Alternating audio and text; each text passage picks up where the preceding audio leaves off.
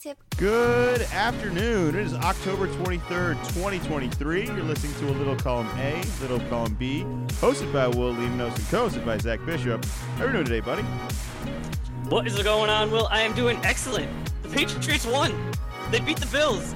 Out of all of the games that we've played in the past month, this is probably the one I expected them to win the, the, the least. I came in with zero expectations, just like last week. Was like, I'm not even going to be bothered to put this on the second screen. I'm just going to watch Red Zone. They'll check in. I'm sure Mac Jones will throw a pick six uh, on the first or second drive. We'll be down and we'll never recover. But no, we kick a field goal. We go up three to nothing, and I think that would just might be what we have to do is we just have to get the lead. Then everybody gets confidence. But even going up three, it was just that was a win in itself. Of hey, look at that, we're beating the we're beating the Bills, and then we even went up ten, and then we were up ten at the half, and still was just eh, okay. And then we, we we I just assumed you you even said it like this is the most uh, strategic st- tanking I've ever seen, where the Bills score and you know if Tom Brady's back there, oh, easy under two minutes, it's Tom Brady time. But with Mac, it's just oh oh boy, what, what what's gonna happen here? But sure enough, out of nowhere, Mac two minute drill right down the field scores with you know not too fast, not too slow, the perfect amount and boom, I, I, was really concerned that we were gonna just end up kicking the field goal, and you know we got the rookie field goal kicker. So what happens there? That that's a toss up, and then overtime. You don't you don't really want to go to overtime against Josh Allen, but no, we just win in regulation. Uh, I just the, and then the rest of the day, it just a complete just just it was so so surprising it was so surprising that it really just lifted my whole mood just for the rest of the day of and just reminded me like winning is just it's just so much more much fun than losing. It was a thought-provoking win for sure. Just looking at it and being like well if we'd had this in any of the other games this year like we were in a lot of close games and we blew a lot of close games. I think that was the more surprising thing of this whole game is that we not only gave out a couple punches early and actually got a lead which we haven't done all year but we took a punch and gave one back for the win. A huge drive at the end here, just making huge plays out of nothing. Out of nothing, just Stevenson looks great. Elliott looks better. Uh, you know, we have wide open receivers all of a sudden. We're we're slinging the ball around, and there was a swagger and a confidence at the line that Mac just looked like he had it. He looked like he knew what he was doing. He looked like he wasn't worried. Everyone seemed to be on the same page. It was it was refreshing and thought provoking to think of a whole lot of what if situations, and it's not winning me over at all. I'm sorry, it's not. I I I, I want to have a whole lot more confidence in this team, but it's really, it's really like a good win that I'm celebrating the way we played. I, I I'm enjoying that we played good quality football, but I'm not buying into this team at all. I'm not buying into this offense at all. I think these are just some Buffalo Blues at this point, and they're going to turn it around, and we are not. However, I I joked I joked with you throughout this whole game, like we should have celebrated more earlier when we were winning and we were dominating and then it like got grim for a little bit. There was like oh my god we're really gonna blow this. Like i didn't even like i i, I didn't expect to win. That's why i said like, we really should have celebrated more earlier when we were winning. We were kicking their ass for a little bit there and i said last week going into this week that if there was a week to play buffalo this was a good one. They i've now lost two in a row. Their defense gave up 29 points to the new england patriots I, I that's not a good defense. I don't know. There's no way to sell me on that defense. That's that's concerning. And something just appeared off. I mean, even the turnovers were kind of strange. They don't always have the greatest running game. It just felt like Buffalo was missing something, and I don't know if it's injuries or just a partial hangover, or maybe maybe it's perhaps what we are now is a huge trap game with everyone doubting us and expecting the New England Patriots not to show up. I mean, they, has everyone just marked us as a win? Is is that what really happened here? I, I probably. I mean, you watch the way that we played uh, the last few games. Just we couldn't score. Almost quite literally couldn't score. So the, the Bills are actually a good team. The past two teams we played, I don't think are very good. So I have no idea what got into Mac Jones, what got into the into the whole team. Then uh, it comes out uh, during the game that Belichick has signed an extension, but he signed the extension in the offseason. This is almost like with the uh, but to, uh, like times a hundred uh, with the Celtics signing Van Gundy and not announcing it. Someone had to discover it. It's it's like how did someone discover this? Was there there like a, a breadcrumb trail and just there was one real uh, reporter that was just really dedicated and just kept following it. Like, how was this not news? How is this not broken when this happened? We we got all these uh, news breakers that are giving us uh, all, all these bombs, and this seems like it'd be pretty big news. And we've we haven't been discussing it so much, but we collectively, you know, the media has been saying, ah, you know, is is Belichick going to stick around? You know, is, is he going to retire? Is he going to go to another team? Meanwhile, he, he's under contract. So, I mean, that doesn't mean for sure that he's sticking around, but if there's a longer term deal, it's for sure headed in that direction. The news is weird that we didn't know about it earlier, but had we found out about it apparently when it happened in the preseason or summer, however you want to describe the timetable of all this, it wouldn't have been news at all. It would have been like, oh, yeah, well, well of course we're having, like, we're not getting rid of Belichick. Why would we do that? That's a ridiculous idea. It's more he's news. immediately going to go to another team and go against us. Well, that's that's. I mean, yeah. There's a whole lot of reasons you don't want to move on. Who the hell wants to replace him? Like, who are you? Who's signing up to say I want to come in and take over this after that? No, no. That's a short line. I don't. I know it's a NFL coaching opportunity that nobody's had in years, in decades at New England right here. But there's, I think there's way better opportunities elsewhere, and I don't think anyone's like in line to try to fill those shoes. So it's much more news now because of the results we've had, but I, I still don't think it's even that much of a news. Like we're like we're not moving on. Like it's gonna be up to him if he wants to get out. Like, like I just don't like how how much worse could it actually get before we actually say no? I want to move on from Belichick. I'm not there yet. We're getting pretty close, but I still look at like who else would you want? Like who are you replacing this with? With all the problems we have, the only way we are ever going to win any of the games like we did yesterday is with actual player development, which Belichick's supposedly really good at and has a really good career of doing that. I don't see other coaches doing that. I, I, some coaches are able to do something with nothing, but he's the best one at it. So I still don't think we have a lot here, and the only one that's going to be able to do something with this whole bunch of roster and nothing is is him. So I, I don't I don't think it's as groundbreaking news as it should be. It's just weird, like you said, that we didn't know about it, and I I wonder, do you think Belichick's side leaked this, or this is New England leaked this, or this is some completely other party that has no interest in all just saying like why is nobody found this out yet? I i really don't know. I mean a lot of times i have some sort of it's just hey what side would would leak this? But this is almost uh, like, like a reverse leak.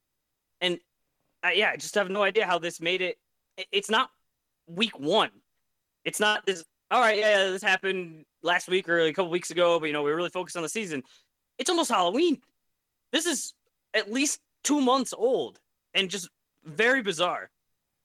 If, if anything, maybe we should be crediting the privacy and the respect that this organization is still able to do. Tight, tight grip on everything. Nothing leaks.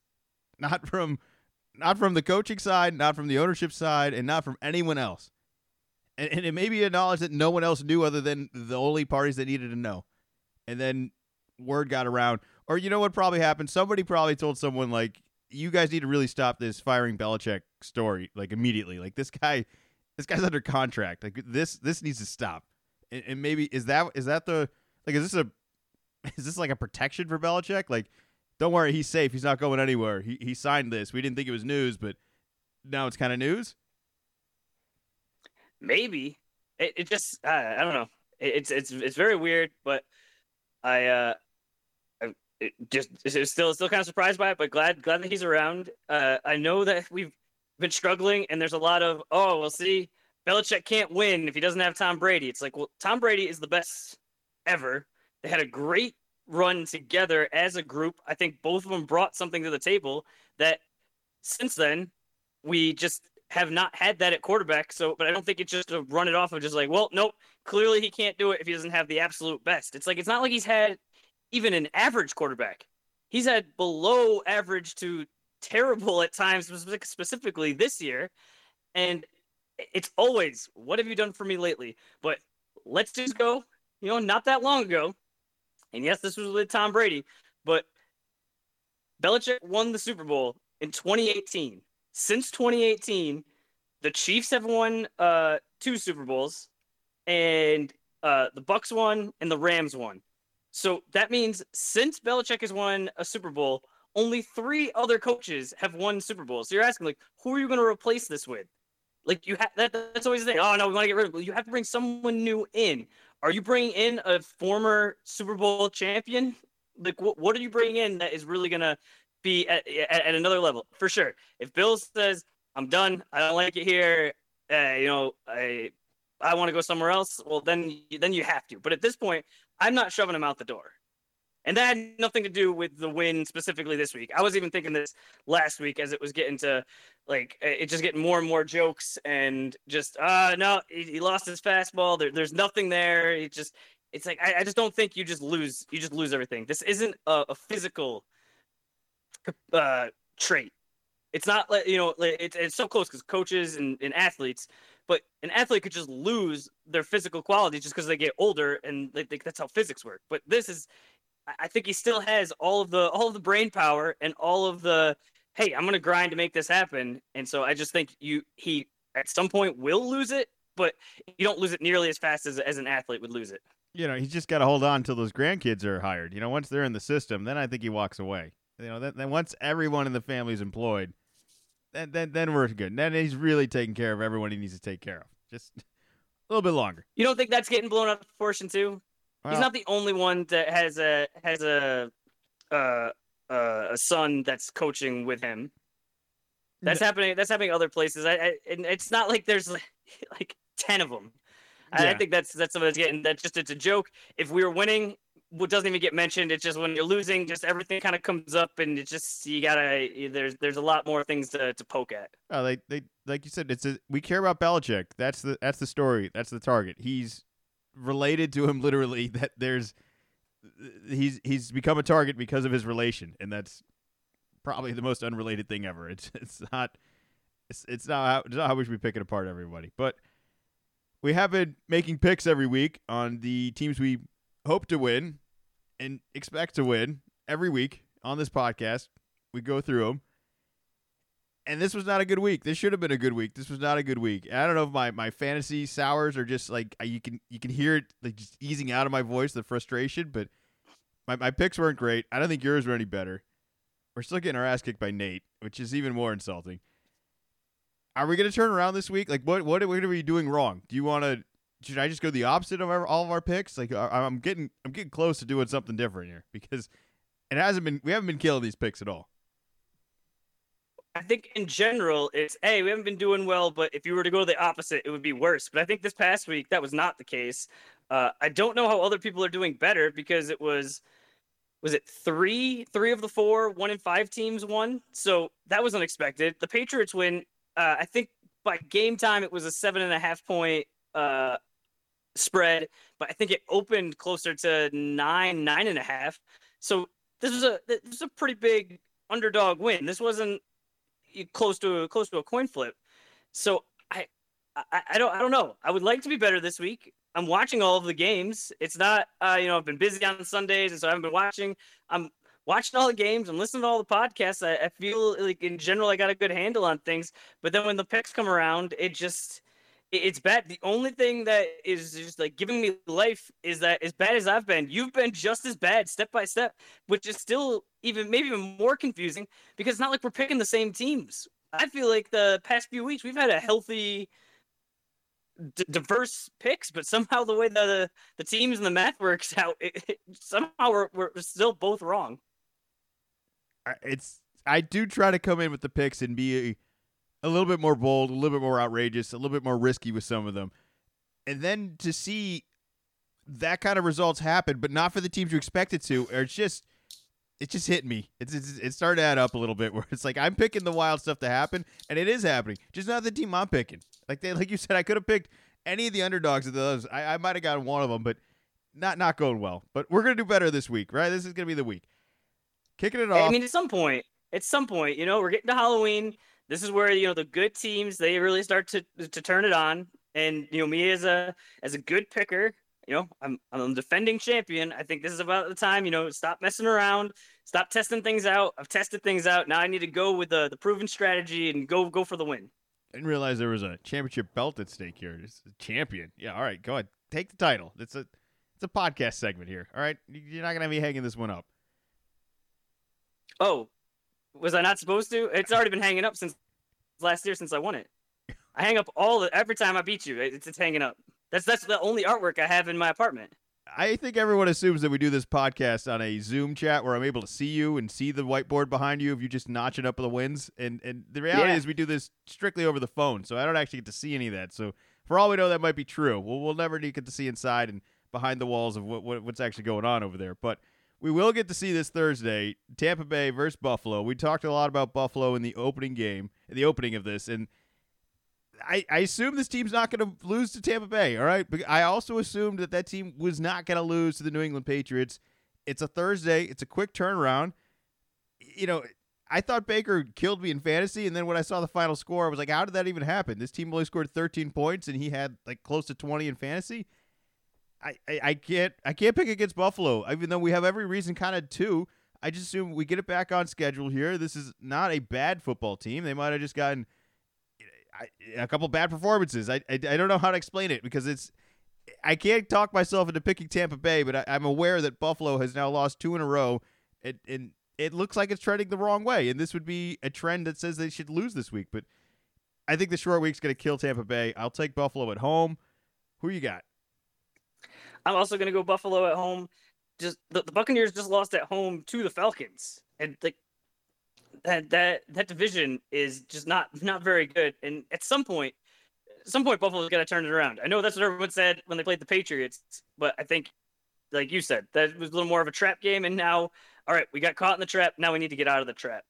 But a question for you before we move on to the, the next one. What's up with this NFL scheduling where we have six teams on bye one week, and then this week we have no byes? Is this because it moved to uh, 17 weeks?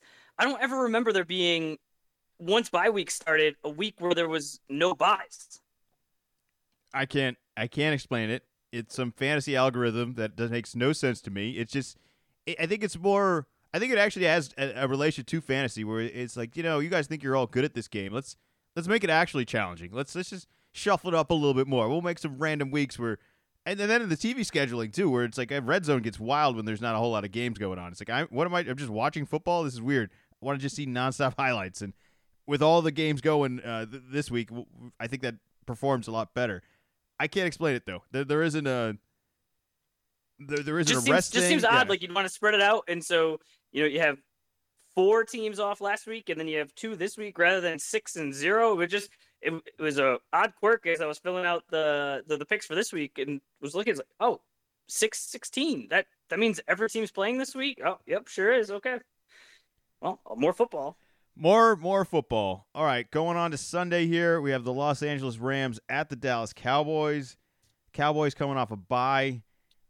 Puka Nacua continues to just get a whole bunch of catches. Unfortunately, no one else really got a whole lot of catches for the Rams as they lost to the Steelers. The running back situation is also strange where Kyren Williams goes down last week, so not a whole lot of you know, you, you didn't think you a whole lot of news would have come beyond that other than like the backup behind him, the rookie would eventually get the start, and that's not what happened at all. By Saturday, they had signed two former running backs who jumped the line. By the way, just just skipped ahead of uh, I believe it was Zach Evans, who I had in my team. It's just everything went wrong this week. This is a disaster. I I I can't I can't figure out how this team manages to have offense and how Puka's the only one who manages to catch the ball when they have such a sloppiness of, of everything else on offense. I'll take Dallas coming off a bye. Micah Parsons is coming around the corner if he's healthy, and he's gonna eat up the, the, the Rams at home. So I, I'll take Dallas. Who you got? I'm also to go with Dallas. Uh, Rams coming off the the loss to the Steelers. You, you mentioned the the running back issues. Yeah, I just think they're starting to uh to, to get banged up, and they they have some of the the guys. And if they usually like they can beat like an average team, I expected them expected that they were going to beat the Steelers. But I think going against Dallas, especially Dallas is you know fully fresh, ready to go. So yeah, I'll take Dak and the Cowboys. All right, next game. The battle of the two and fours. Minnesota Vikings versus the Green Bay Packers in division here.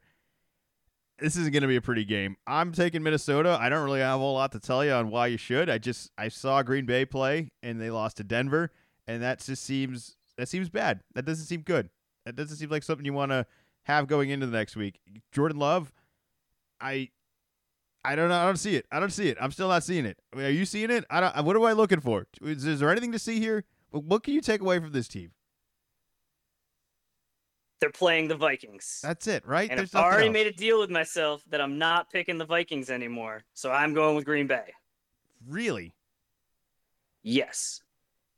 You don't think that Minnesota's like the better? Like these are both Minnesota teams essentially. These are both Viking teams that find ways to lose games, that do questionable stuff, even though they have Yes. impressive plays nonetheless. You're you don't think like they're the Vikings are going to out Viking the Packers here, right? Like that's going to be fine. Is that what you're, that's what you're claiming? You, you think the Chargers are going to outcharge themselves? And I'm telling you, Minnesota is the That- is the truer Viking. here. exactly. That's exactly why I'm going to go in and you. Just all right, Kirk Cousins. All right, yeah, you know the Vikings. You know they they, they got some guys. Yeah, they, they should win. They're really good last year. And then no, no, that you pick them, and then on Sunday afternoon you go and look and you say, why did I pick the Vikings again? So I'm not doing it anymore. I'm not going to drive myself crazy. We mentioned before this pod that we've been struggling with picks. So you know, The Packers just I, lost I to Denver. this rule. You don't. their their their their tight end left the last play with a broken knee. Their their Christian Watson's injured again. Like they, this team had more more handoffs to AJ Dillon this past week, and Aaron Jones was healthy. I don't understand what's going on in Green Bay. That I can't I can't invest on that team. I will take Minnesota all day. I'm not locking it in, but I, I can't believe you're you're picking the Packers if they just lost to Denver. Like that seems. I, I just I don't know. That seems kind of inexcusable. You gotta, you gotta hit rock bottom to start your way back up. And I think losing to the Broncos is rock bottom. So now you gotta start going back up. I refuse to admit I have a problem. All right, that, that's this is, this is denial. This is, this is Perfect. That's very healthy. That- moving on, next game: Atlanta Falcons at the Tennessee Titans. You want another healthy scratch here of, of scratching your head and a literal health, healthy scratch. Bijan had a had a headache and wasn't feeling well this past weekend, so he played one play and then said, "Yeah, I don't have it anymore. I I, I can't do this." They won. Atlanta wins an ugly game against Tampa Bay, 16-3. The only good news I can tell you about Atlanta is when they do throw it to Kyle Pitts, he does a pretty cool catch. These one-handed things. I'm getting used to it. I wish they'd throw the ball a little bit more. I, Tennessee's coming off a bye. I, it should be a better team. They should be better prepared. They should be able to beat Atlanta. Yet I'm still going to take Atlanta because I I'm done picking Tannehill too. I've been burned on that, and Atlanta has kind of burned me the past couple of weeks. But I'm I'm still going to go with them. I, I think Ridder is a complete disaster, but he has these plays where you know he throws it so inaccurately to Pitts, and Pitts makes a really cool highlight. That's that's what I'm rooting for, and I think he's going to do that a couple more times, and Tennessee will be able to. So I will take Atlanta on the road. Who you got? Uh, just want to just make a little alteration to what you just said. Uh, Falcons won 16 to 13 because it was uh Younghoe Koo hit the uh, hit the game winner. So he'd been having a little bit a little bit of trouble earlier in the season, but he it, that was a game winner. Uh, so you know, want to just give uh, give a shout out. I know last week the kickers were, were extremely bad, and this week some of there were some kickers that struggled, but Koo was not one of them as he uh, hit, hit the game winner. I am also not picking the the Titans. I don't think that the Titans are are good. I'm not specifically on board with the Falcons and with Ridder, but it's just I I think they just got like a little bit of something, and they they they will beat beat, beat the Titans because the Titans just there's something not right over there. Hey, one-handed catches are worth more, right? It was a sweet, almost like behind the back catch, and like you said, anybody else the the quarterback throws it better, and I don't know maybe it just doesn't work, but I have no idea how even once he caught it, how when he was corralling it in and about to get hit, that it didn't get dislodged and just knocked out. I, I have no idea how he, he held onto that ball. That was an amazing catch. There's still something incredibly intriguing about Pitts. I, I refuse to let it die out. I know it has been a disaster in fantasy, and not like Atlanta has truly had all the success offensively, specifically that they'd hoped for. But every now and then he does a, a play like that, and you're like, oh, I kind of I kind of see it. I see it again. Like I saw the I saw the first round pick and the the hands and the size and the the, the speed and it's it's a little exciting. I there, there's nothing to get excited about until they figure out their quarterback situation, but I'm I'm I'm letting the the Pitts legend kind of live on a little bit longer than it probably should. Uh, moving on, New Orleans Saints at the Indianapolis Colts. Man, I, I I don't know what to say about other than Gardner Minshew is just a baller. All right, he puts up 38 against Cleveland Browns. Almighty Cleveland, the defense that everyone's feared that I have stouted and thought that this was going to be a really big deal the whole year. Well, they didn't even have a bad game either. I still thought Myles Garrett had an incredible game, and they they barely won. I thought Minshew played good enough to win. I think he'll play good enough to win this upcoming week. If you're New Orleans, you got beat up by Jacksonville, which we're going to talk a little bit about later I, on Thursday. I, I just I can't believe I just can't believe some of the quarterbacks that these teams are, are going out there with, and I say that as a Patriot fan who is holding his head high after one one win after one win, and there's not a whole lot to be happy about here. But I'll take Indianapolis at home, and and I'm just riding the mustache. Let's go. Let's go with Minshew. Right. Let's Jonathan Taylor. He's back. He's healthy. I saw little zoomies out of him. This this should be lock it in for an Indianapolis win. I'm doing it. Who you got? I'm going with the Colts.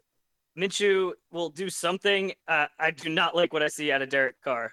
Uh, both where he's throwing it and then what his expectations are afterwards, where he throws it out of bounds and then is seems to be mad at at Olave. Where, uh, like, how are you mad at that guy? You're the one that threw the ball out of bounds, so he couldn't catch it. So I, I don't like what's going on. It seems like every game he gets knocked down, and there's a possibility that he's uh you know going to be out. And I I just want no part of the Saints. Uh, and then it's it's too bad about Anthony Richardson uh, being done for the year. He was definitely a, uh, uh, a you know an up and comer that looked looked promising. So hopefully he can you know do do his rehab and be back on the mend and be back next year. All right, next game, fun one. New England Patriots at the Miami Dolphins. I don't know if you heard, but Patriots won what last part of this about this is fun? That we and I get to introduce it like, hey, we won last week, and this other team didn't. You know what I wrote underneath? Ah, You know what I wrote underneath underneath Miami here? I wrote this team scored seventy with a question mark. This this team, this team that I just saw last night scored seventy. I don't even think Philly's the most dominant defense, let alone offense. Uh, sure, Waddle wasn't healthy. Uh, Achane is, is is not out there right now. I, I Miami's gonna win this game. I'm still picking them, but I think they have they have they, should definitely be concerned. And uh, this this is definitely a frisky New England Patriot team that I think just takes more pride in being spoilers at this point. point, and nothing spoils in their division more than, than beating Miami at home. I would love to see a win here. I just can't do it. Who you got? Uh, I'm going with Miami. Uh, We got our big win last week, uh, and rather than somehow that improving our, our chances, like I said, was saying before, we were a, a, a plus touchdown favorite last time. We are a double digit underdog in this game. So you can't just do this every week. There's a reason that we've been terrible. Uh, I would love for Mac to make it interesting, but I just don't think I can put that on his shoulders. I think we've used our, our one clutch gene out of out of Mac already. You get you get one use. We already played the card. I can't. It's you know at home. It's it's it's fun. We we should have celebrated more. We maybe should celebrate more before this game. We we have until Sunday, I think, to enjoy and milk as much joy out of last week before Miami wakes up and scores a bunch of points again. I, I just I can't believe this offense has been able to be silenced like like it has. I did. It's gonna explode at some point. I'm worried it's gonna be against us. Moving on, New York Jets at the New York Giants, home and home, battle of New York. Jets coming off a bye. I'm just saying the Giants won last week. Sure, that's that's fine. I, uh, they they beat Washington, I believe, and it doesn't even matter because I'm still taking the Jets. That was an ugly game. I'm taking the Jets. That defense alone, like I'm giving the Jets defense ten points, and I'm not giving anyone else any points in this game. It's gonna be ten nothing Jets defense, zero Jets offense, zero Giants offense. Jets defense ten. They, they should get their own win in, in their own column and their own win column because this this is gonna be an ugly game here. I, I, I don't have I don't want to talk about it anymore. Who you got? I'm also going with the Jets. Uh, Giants aren't good. Uh, Tyrod is out there doing some stuff. Uh, the real problem is that it looks like he might be better than Daniel Jones, and they just gave Daniel Jones a bunch of money, and it's not like Tyrod is like really killing it. It's just, oh wow, okay, like he's just kind of being you know not awful. So I, I think there might be a, uh, I think there might be a problem uh, in New York there. So yes, I am going with the Jets. Yeah, who do you think is gonna have more home fans? Jets or Giants? Giants. Even in the same stadium that the other team plays in. Yeah, I think I think there's more Giants fans, but I could be wrong.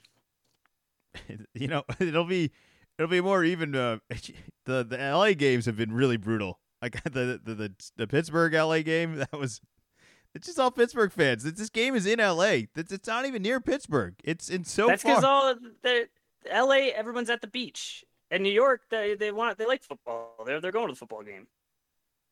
it's pretty brutal out in LA. All right, moving on. Jacksonville Jaguars at the Pittsburgh Steelers. Jacksonville's five and two. Pittsburgh is four and two. I'm going to read off some of the victories here of Jacksonville and some of the victories of Pittsburgh. Jacksonville won this past week against New Orleans, 31 to 24. We we could go up and down and talk about how how bad New Orleans just it's just not that great of a team. All right, next win, 37-20 against the Colts. All right, I don't, I don't even know which quarterback they played, but either way, it's, it's just the Colts. That's really not a that's really not a great win. Then they beat Buffalo 25-20. That that's better, but you know Buffalo just lost to New England and you know, I know we're Pats fans. I'm just gonna let that say what it says. And then they also beat Atlanta 23-7. That's those those are four questionable wins. One that you could argue is pretty good. I'll hold on to the Buffalo one. I'll give you that. But the other three, not great. Losses, they lost to Houston 37-17. They lost to Kansas City 17-9.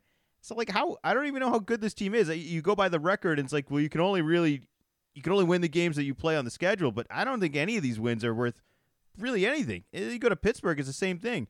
They just beat the Rams 24-17. They beat Baltimore 17-10. Now Baltimore looked better, I'll give you that, but the team that they beat really wasn't that great. They beat the the Raiders that weren't great, and they beat Cleveland that had that weird fluky game that that easily could have went another way that Cleveland probably should have won. And they also lost to Houston 30 to 6, and they lost to the Niners 30 to 7. So I one of these teams might be good or one of these teams is probably going to make the playoffs. I I don't know which one it's going to be. I, I out of the wins I just tallied up here, I would guess I came to the conclusion that I was more impressed with the Steelers ones, but there really isn't anything impressive about either of these teams. And I, I could see you make an argument for Jacksonville, but are they going to beat a real team? And is this win even going to count as a real win? Because I think these are two phonies. I'll take Pittsburgh at home, but I, I wouldn't be feeling great about either of these teams. Who are you picking? I'm going with Jacksonville because I think that Pittsburgh are the phonies. One of them is.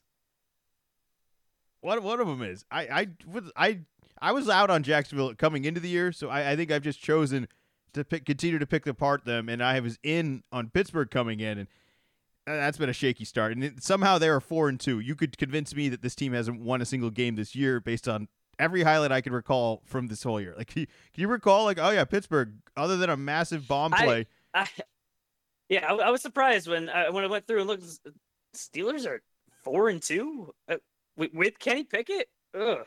I don't know about that. That seems that seems pretty shaky. And you, you know you you just read off, and not like the the Jaguars wins are much more impressive, but I, I just think the the Steelers are, if they continue on this run, I you know they could just kind of be in that Giants Vikings category from last year, where it's like I don't know how they keep tripping their way, you know, f- failing upwards, but I, I don't think they're for real. They they might not be. If your offense is not an offense until you get desperate and you just throw a couple hail marys and then suddenly it's like, yeah, no, see, that's offense. That's, that's, that's how you do it. It's just it's a numbers game. You just gotta gotta throw the ball to Pickett and Pickett's is like seven hundred times, and then eventually it'll just work this one time. It's it's crazy. It's crazy that eh, I don't know if it's coaching or what, but they they're winning games that I don't think they have any business in winning, and they're gonna do another one this week. If depending how you feel about Jacksonville. Moving on, Philadelphia Eagles at the Washington Commanders.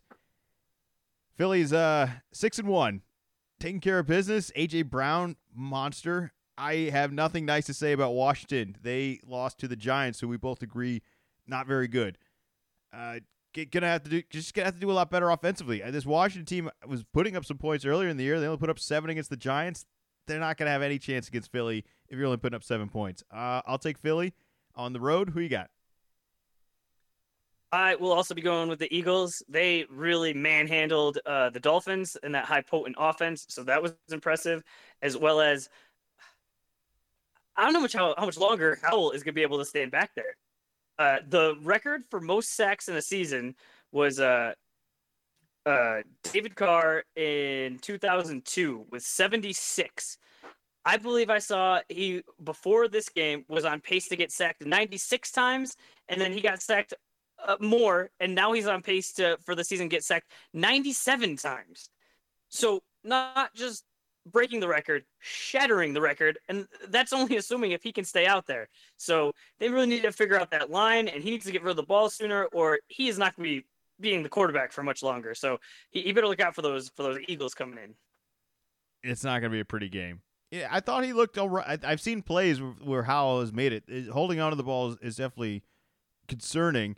But I think his receivers, like he's got a lot of help that other other quarterbacks, I think, wish they had, like I think other teams wish they had uh, a McLaurin or or even I mean, uh, was uh, Curtis Samuel has been kind of coming alive a little bit the past couple weeks, or any of the running backs between Gibson and was it McLaughlin? I think is a new one they got on there, and then Brian Robinson's only I think on his second or third year. Like they have they have some weapons on here. I I, I just got to get rid of the ball, you know, or not throw the ball to the other team. It's it's it's kind of important to offense.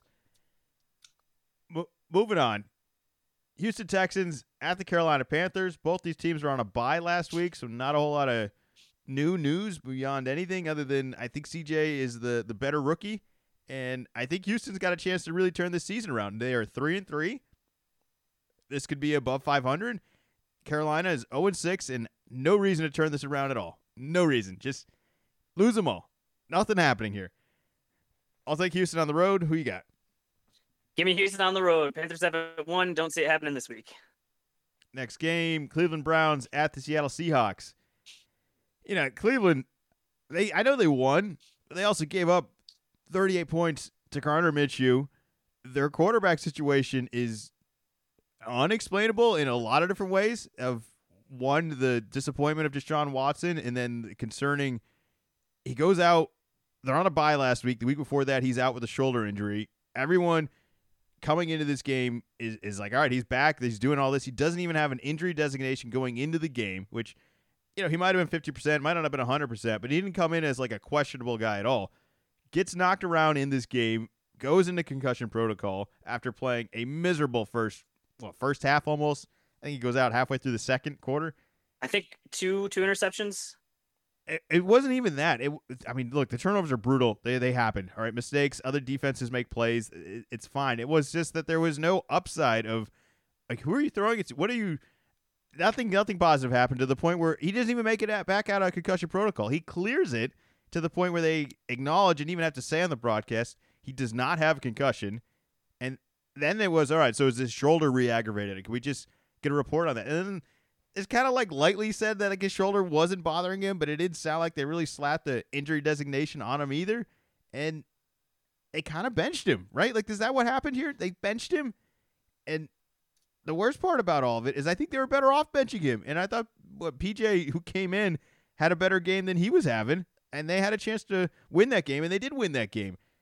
Now, I just say that the Cleveland defense against whatever Geno's bringing this this week is is gonna win. Like I, Uh, good luck, Geno. I, I, I really do wish you luck. I hope you survive to manage it out of this weekend because just whoever the quarterback ends up being on the other side, Geno will probably be better than. But that quarterback doesn't have to face the Cleveland Brown defense. So I will take Cleveland on the road, even with all of that, even without Watson. I'm I'm done with Watson. Let's not even start him. Let's just act like we didn't even trade him and that there's just damaged goods at this point and that it's it's over. I've seen enough.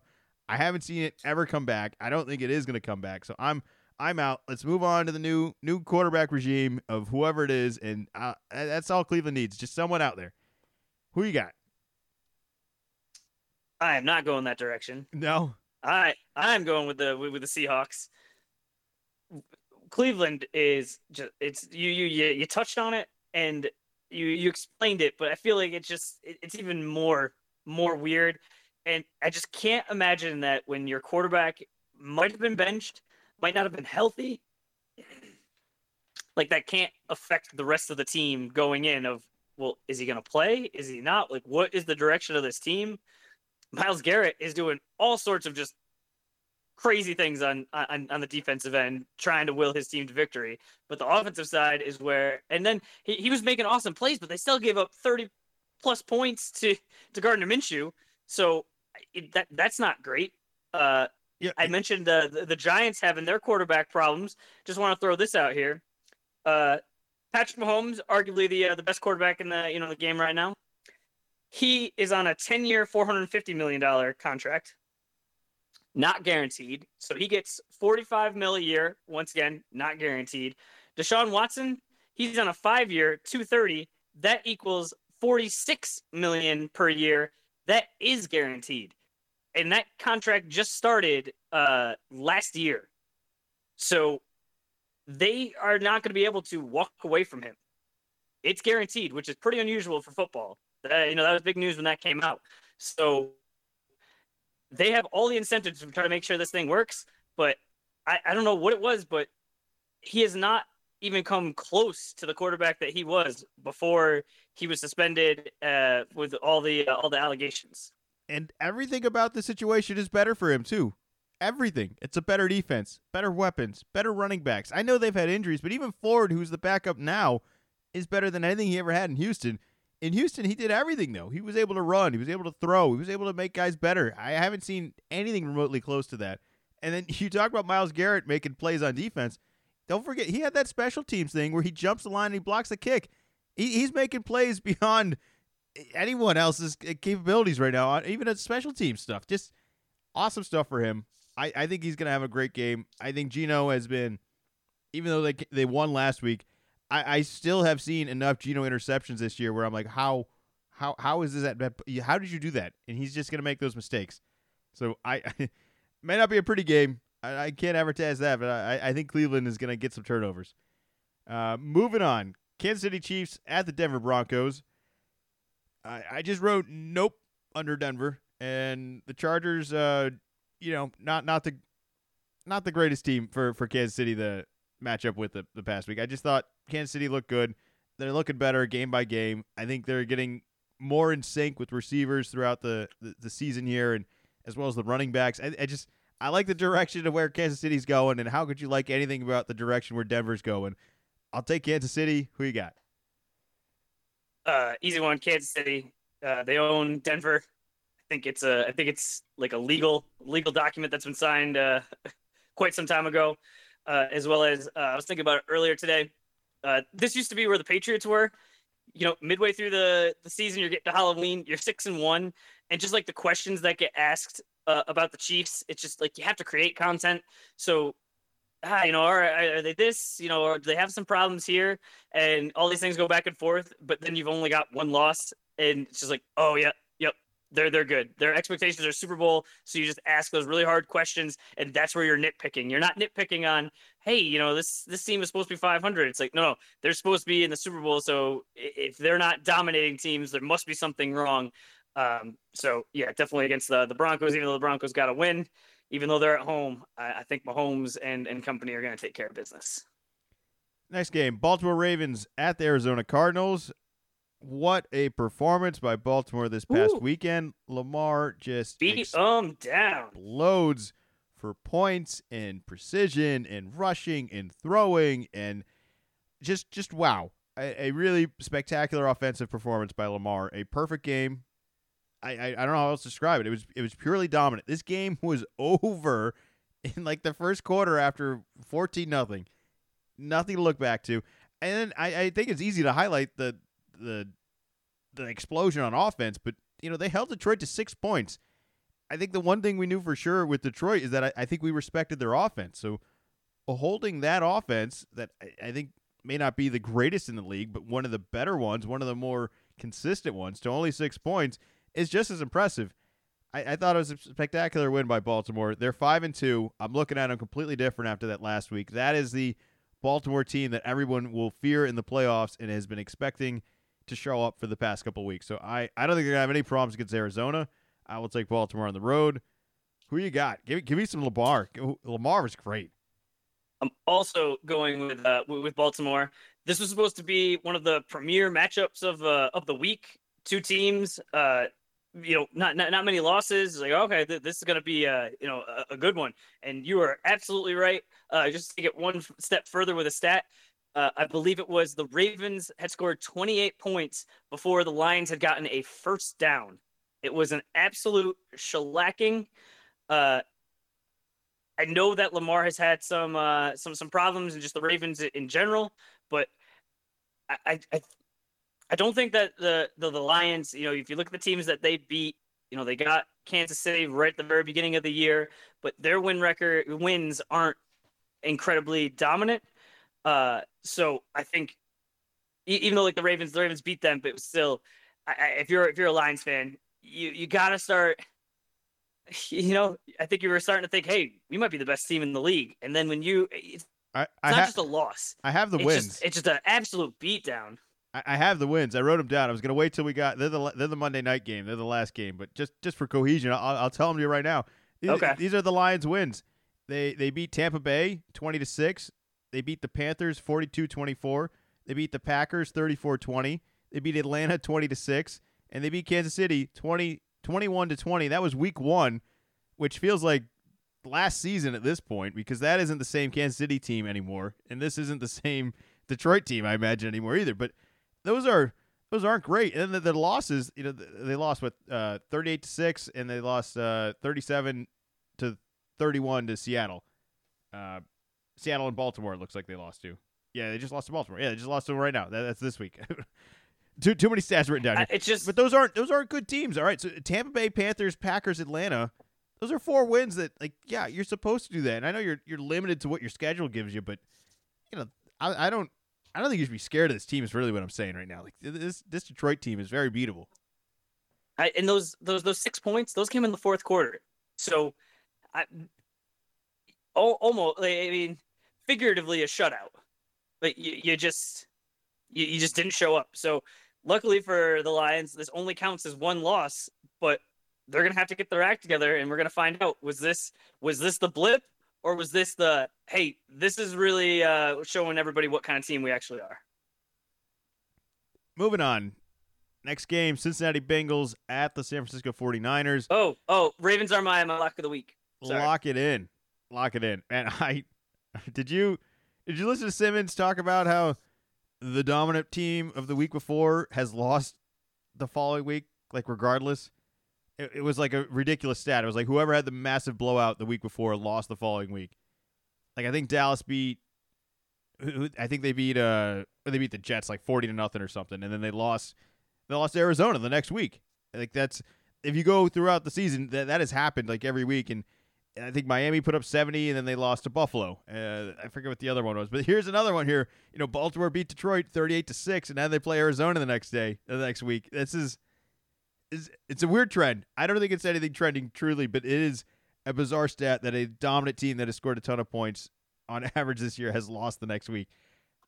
Lock it in. I'm willing to go against the trend. Still, you can't you can't shake it from me. I I could easily move it to uh, to the Chiefs, but I don't even think the Chiefs one is fair. Like I said, that's a that's a legal contract that the Chiefs are, are going to win. That they they own Denver. It's just like it's impossible. So I, I don't even think was fair. So to make it fair, I'm still Baltimore. Lock it in.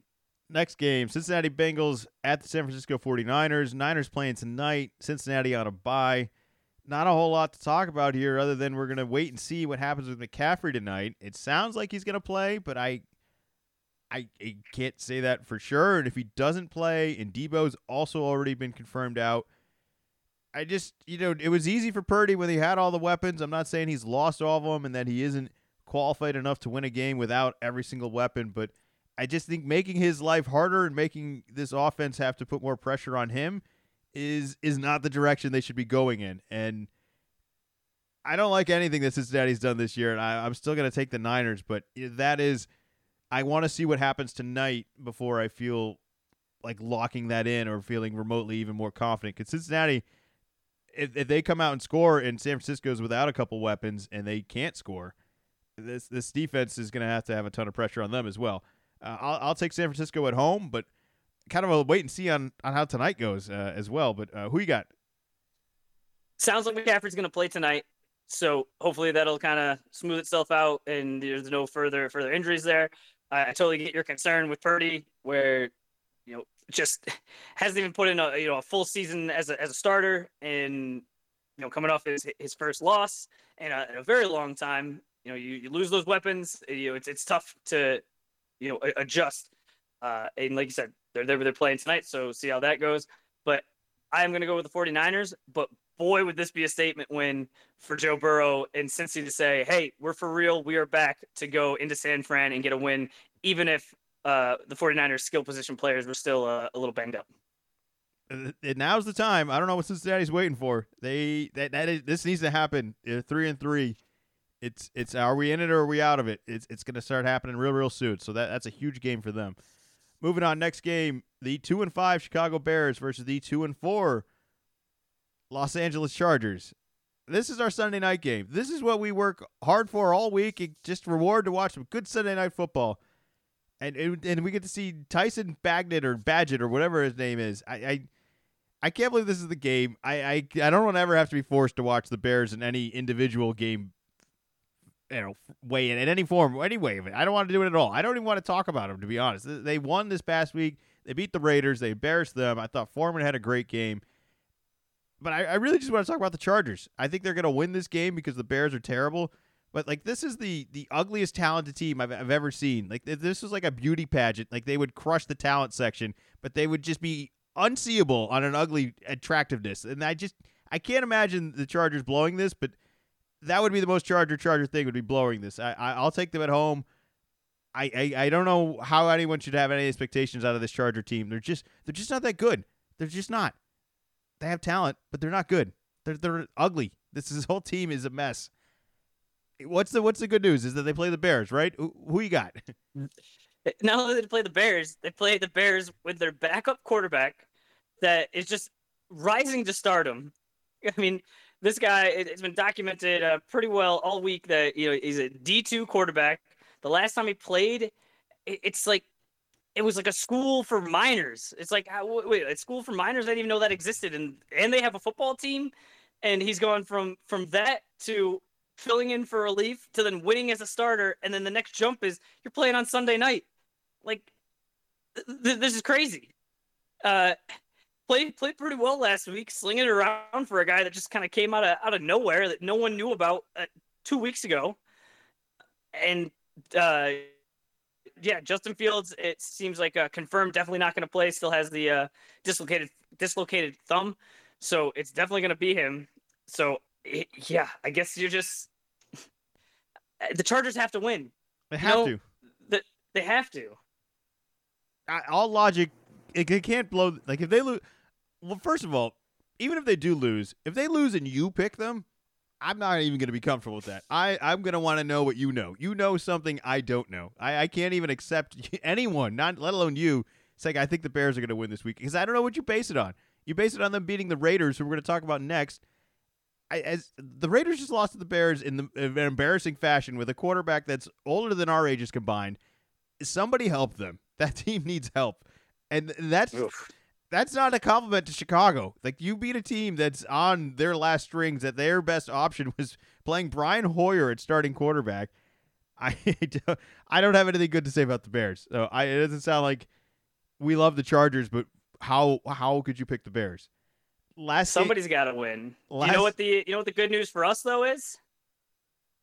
Uh, th- there's Rick and Morty on Sunday nights and Billy and Ooh, Sonali. See, well, you know, we, we're not quite ready to transition all the way, but there will be basketball on, and you will be able to watch the Hawks at the Bucks during this game, as well as Wemby will be playing the Clippers later on during this game. So if this game is a complete terrible dumpster fire like we're expecting it to be, there will be something that you can just easily switch over to that is also sports. So don't want to step too much on our, you know, our next next segment, but you know that that's the good news is that it's not just going to be football, and if the football's bad, you just have to just have to eat it. These teams will be lucky if I even watch their score. I, I might not even watch the box score. There's nothing Oof, to see. Wow, here. that's rough. Moving on, last game, the Las Vegas Raiders at the Detroit Lions. Neither of them having a week to remember, a week you just want to erase from the past. I talked about how Detroit has a lot of suspect wins, and it, it's I know you just you get to play the guys that are on the schedule. I, I understand that, but if they they can't blow this one, this is very much like the Chargers. They can't. Detroit can't lose this week. They just can't.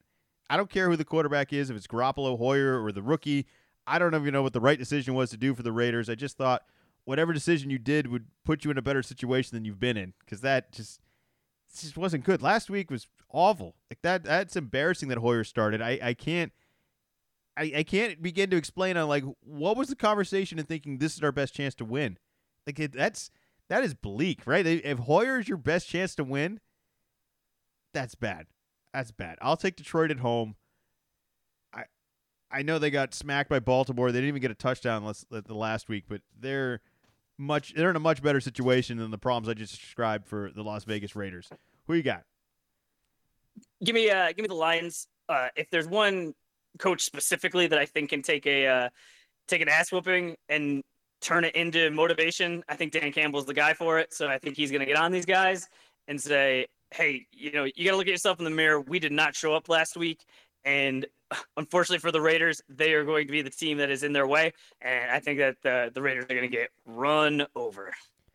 All right, those are our picks for the week. Hopefully, they go better than our past weeks. It would be nice to say, "Hey, listen to us. We know what we're talking about." But you it would be so nice. it would be nice. Uh, but you can listen to us about our fancy heroes and zeros. I'm sure there's a whole bunch, or maybe there's not even that many this week. Uh, who do you got this week for fancy heroes and zeros? Okay, we got some, you know, a lot of a lot of big names, kind of on both sides, uh, for the fantasy zeros. Uh, he has not been on this list. He's been really more on the other side. We have uh, Tua. We also have Deshaun Watson. And normally, I do not put guys that have uh, that got injured on the zeros, but he had two interceptions and then left the game, so he would have gotten you negative points below zero. So I felt like that it was a special circumstance and definitely a guy that uh, I mean some fantasy managers you know they were forced to forced to start. Uh, wide receivers, Calvin Ridley on Thursday night, even though the, the team got the win, he only had one point. That was uh, frustrating to start the week off. Cooper Kupp is also on that list. He was not not good. Uh, for RBs, again in Miami, we have uh, Raheem Mostert. Uh, then we have Austin Ekeler and Josh Jacobs. But then uh, for for the heroes, I mean, we were already talking about him. Lamar Jackson, oh boy, putting up lots of points. By halftime, you were already in the driver's seat, uh, as well as right behind him, another uh, expected guy should be on this list more often, Patrick Mahomes. For wide receivers, AJ Brown. I feel pretty silly that you know first couple of weeks I was really kind of upset with this guy. I felt like, you know, hey, I drafted this guy in the first round and he's supposed to be a first round type of guy and he was not doing it. Well, oh boy, I think he has uh, 100 yards in the last four games or five games or just he it just he makes very difficult catches. Uh, for running backs, we have Jahmyr Gibbs, we have Alvin Kamara. He just gets so many catches, so many checkdowns from from Derek Carr, and then uh, tight ends. It must have been hammered over uh, my head yesterday that it was tight ends day, which out of all these made up holidays seems super extra made up that it was on a Sunday. But uh, we have Travis Kelce and we have Darren Waller. So very ex- impressive, especially from uh, Travis Kelce because he's always expected to score a lot of points. So for him to uh, make it to the, the fantasy heroes, he really had to go above and beyond. And you know, he scored a touchdown in the uh, I think it was in the in the second half. Uh, but going uh, in into into into the half was just had already had 100 plus yards and eight catches was just just a monster we're we're almost at the midseason point, and we, we can maybe do some some NFL award kind of predictions, maybe halfway there. We're we're, we're getting there. there. There are certainly been some dominant performances uh, this past week. I, I like Kansas City. I I think they're. If I could pick any of the teams and like say, hey, we're in a good position here. Like if you're the Niners, everything was going great for a while there, right? Like now it's just uh, try to try to keep afloat a little bit here and just get everyone back. I I I don't know. I'm curious to see how, uh, how the rest of the season plays out. But uh, we're gonna do NBA awards right now for a little preseason debut. We we're gonna talk a little bit about some bold takes. I, I can't believe the season's already here. I feel like we spent most of the off season. It it just never really went away. I mean, I know we're a sports podcast and we love NBA and NFL mostly, and we'll find any opportunity to talk about them even in the off season. But the relevancy of the NBA throughout this past season has has been insane. The amount of changes, amount of trades, rumors, requests, partnerships, off-season FIBA stuff. Like, I can't wait for this year. I think there's a ton of talent. I also think that there's not as many like who's who are the guys that like tore their ACL last year and are making their way back. Like for the most part, I think like most mostly everybody's like healthy, and I, I'm very excited to see this year of what a healthy healthy battle looks like. There's a lot of talent across the board here. Um, I think would you just just start with the MVP, or do you want to do some bold takes first? What, what do you want to go with?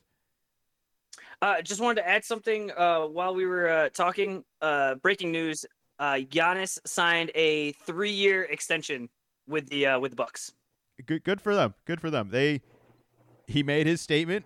They responded, and it seems like he came through with the with, with what he wanted. They wanted them to make a move and make them more competitive for a championship, and they, they didn't they didn't hold back. They, they if anything they acted faster than I think any other team would have. Like they could have they could have pulled this Dame trade halfway through the year, and I don't know if it makes as much sense, but I, I give him credit, and I give him credit for kind of coming through and saying, I don't even want to wait and see. I'm in. So good, good for him. Good for them. Uh, let's Uh, yeah, let's uh Let's do the yeah, MVP. Let's do the MVP first. yeah. So, MVP was won by Embiid last year, and, and I think a lot of arguments have, have been made about how he had a disappointing playoffs and didn't certainly live up to the expectations, and that that may be a little bit team related as well. All that being said, I, I think he's actually in a better position this year to try and win it back again. I know that sounds wild. I'm, I'm not necessarily picking him to do it, but I'm going to make the argument on why he's my second most likely to win the MVP this year. All these other guys, especially Jokic, like Jokic is on a good team, and I don't think I think everyone wanted to kind of knock the B plus C plus players on his team and not really having another true All Star A, uh, but Embiid doesn't have that either, and I, I think Embiid's going to have a chance to put up even more numbers this year and be even more dependent on him than than anyone else. Versus, I think Jokic might coast a little bit, and I don't even blame him. You know, I think he knows that nothing really matters until the playoff starts, and there's not really any reason to fear anyone else. Like I think they trust the way they play. I, I think Jokic is the easy number one choice and should be predicted to win, but I. I'm kind of I'm gonna I'm feeling Embiid. I think he's actually ended up having a huge year. I think he's tired of everyone talking about all this. I think the Harden situation is completely unfair, and there's either a scenario where Embiid like gets injured and doesn't play this year, or plays awesome and possibly ask for a trade this year. But I, I think Embiid is going to be spectacular this year. I, I think it'll be his MVP to lose, and it, it's much more of a process of elimination. Of I think there's a lot of good teams that have a, multiple All Stars, and that you make the argument of like, well, what does Embiid have for help? So I'm going to the Embiid. Who did you have for for? Did you make like a top two? I wrote two down for everyone in case we had the same one. I could give another take on something. But did you have either of those guys written down? Uh, for a competition I have with uh with my brother, one of our one of our top top listeners, Nate. Uh, we, we do a competition, so I have uh top five for uh for every every award. So I had uh Embiid at four, and I had Joker at three. Uh, I just think that last year, when it really came down to it, Joker just kind of like avoided it on purpose. So I think if that were to happen again, and I think that the people giving the award are going to say, well, hey, if, like if you don't want it, like we're not going to give it to you, so we're going to look elsewhere. And I think just last year, but those two going head to head was just exhausting. And Embiid is going to have to go to another level, and I just don't think he's going to be able to go to another level, uh, especially with uh, Harden not playing. They're not going to be able to fill that spot necessarily right away. So I think the team is going to struggle a little bit because they're not going to be at 100%. So that's why I had him down down at four. You you want to read out the rest of your five? Sure. Number one is Tatum. The past few years, the team that has that the MVP has come from has not necessarily been the the top uh, team record wise. I think that this year we're going to go back to it. I think the Celtics are going to have the best team. Tatum is going to be the best player on that team, and so he will be the MVP of the league. I I like look uh, that's that all sounds great. I just I think we're devaluing the guys he's going to be playing with too much on that. And, and there's a chance that he really is. He I do think he is the best player on that team. I just think there's a lot of other guys that are really good on this team that he's going to be playing along with. I think there will be games throughout this year. But every year, every year, the guys that are MVP have great guys playing with them. That's why the team is successful. And usually, you, you know, um, if not the one seed, you know, the best, the team with the best record in the league. I, I just think there's an easier argument to be made that there will be nights where Tatum will not be the best Celtic on the floor. There will be nights where Brown's better. There might be nights where Porzingis is better. There might be nights where Jrue Holiday's better. There might be nights where Derrick White is our best player. And that sounds like a concerning statement, but I don't think that should be anything alarming or concerning. I just think they're going to go wherever the hot hand goes, and we got a lot of guys that are going to be open because of the multiple threats we have, and we're going to punish teams offensively. I wouldn't be shocked if the Celtics led in points this year. I wouldn't be shocked if there are games where we go so ice cold and shoot so many threes that we have no chance of winning. But I, I just I just have a lot of respect for the rest of the roster on Boston, and I almost feel like picking Tatum to be MVP is kind of insulting to them. I'm all for the success though. That sounds nice. Let's sign up for that. You know, I'm, I'm all for the winning. Let's let's do more of that. I agree. And then my, my, my fifth was uh was Steph Curry. I yeah, I think he's for sure relevant, and I, I actually think he's approaching a point where he's getting more value on his shoulders because of the devaluing of his teammates. Like his team's gotten worse; they've all aged. Nobody's. Yep. Uh, Draymond's coming off a off of an injury. You know, Clay is not not the Clay of old. So I, I think that Steph is is well liked. So hasn't you know, we're like you know, Tatum would be new. The other guys on the on the list have won won the award recently, so I could see it getting uh, you know, him getting back into the mix. I think people would would relish the opportunity if this was kind of a, a little bit of a you know a last swing by him to say like, hey, I, I still got it. I'm still the best shooter. I'm I, you know I, I could still be argued as the the best player in the league.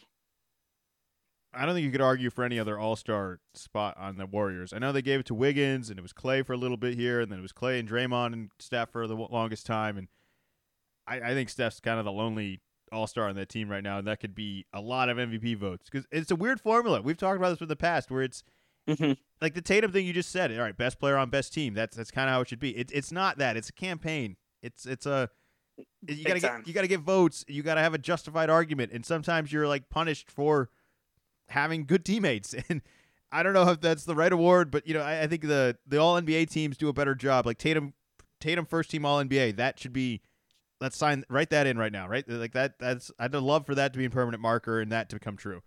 I, I, I would love the MVP award, but for me, that is far more attainable and far more of like, hey, he really was one of the top five players in the league this year. Who cares if he campaigned for an MVP vote? Uh, all right, moving on. Rookie of the year we got a couple exciting rookies. I don't know if you've heard of Victor Wembanyama, who has been just electrifying to watch. There's always something unexplainable about his size. These blocks defensively that he's making, the block he had on Wiggins, where he just jumps ten feet in the air and like catches the ball. That's that's insane. That's exciting. Scoot Henderson, another very very exciting rookie. Brandon Miller, exciting rookie. I'm not picking him though. I, I am actually going to go with Chet Holmgren, who's like the second year rookie. I, I don't know if that's even the right terminology of it all, but he was out all of last year. He's back this year. I think he's going to have a good role on a good team that is going to be really exciting to watch. And I'm not sure Scoot is going to be on that exciting of a team to watch or that good of a team.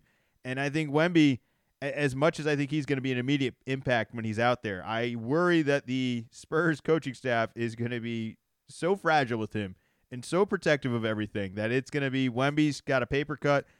He he's in a room. He's in he's in a bubble wrapped room. He he can't even get out. Like we're just we're resting him. We're taking it easy. I think there'll be a lot of highlights for Wemby. I just don't know if he'll play enough games. Whereas I think Chet already sat out a whole year and is ready to go. And that team is going to try to be ready to go as well.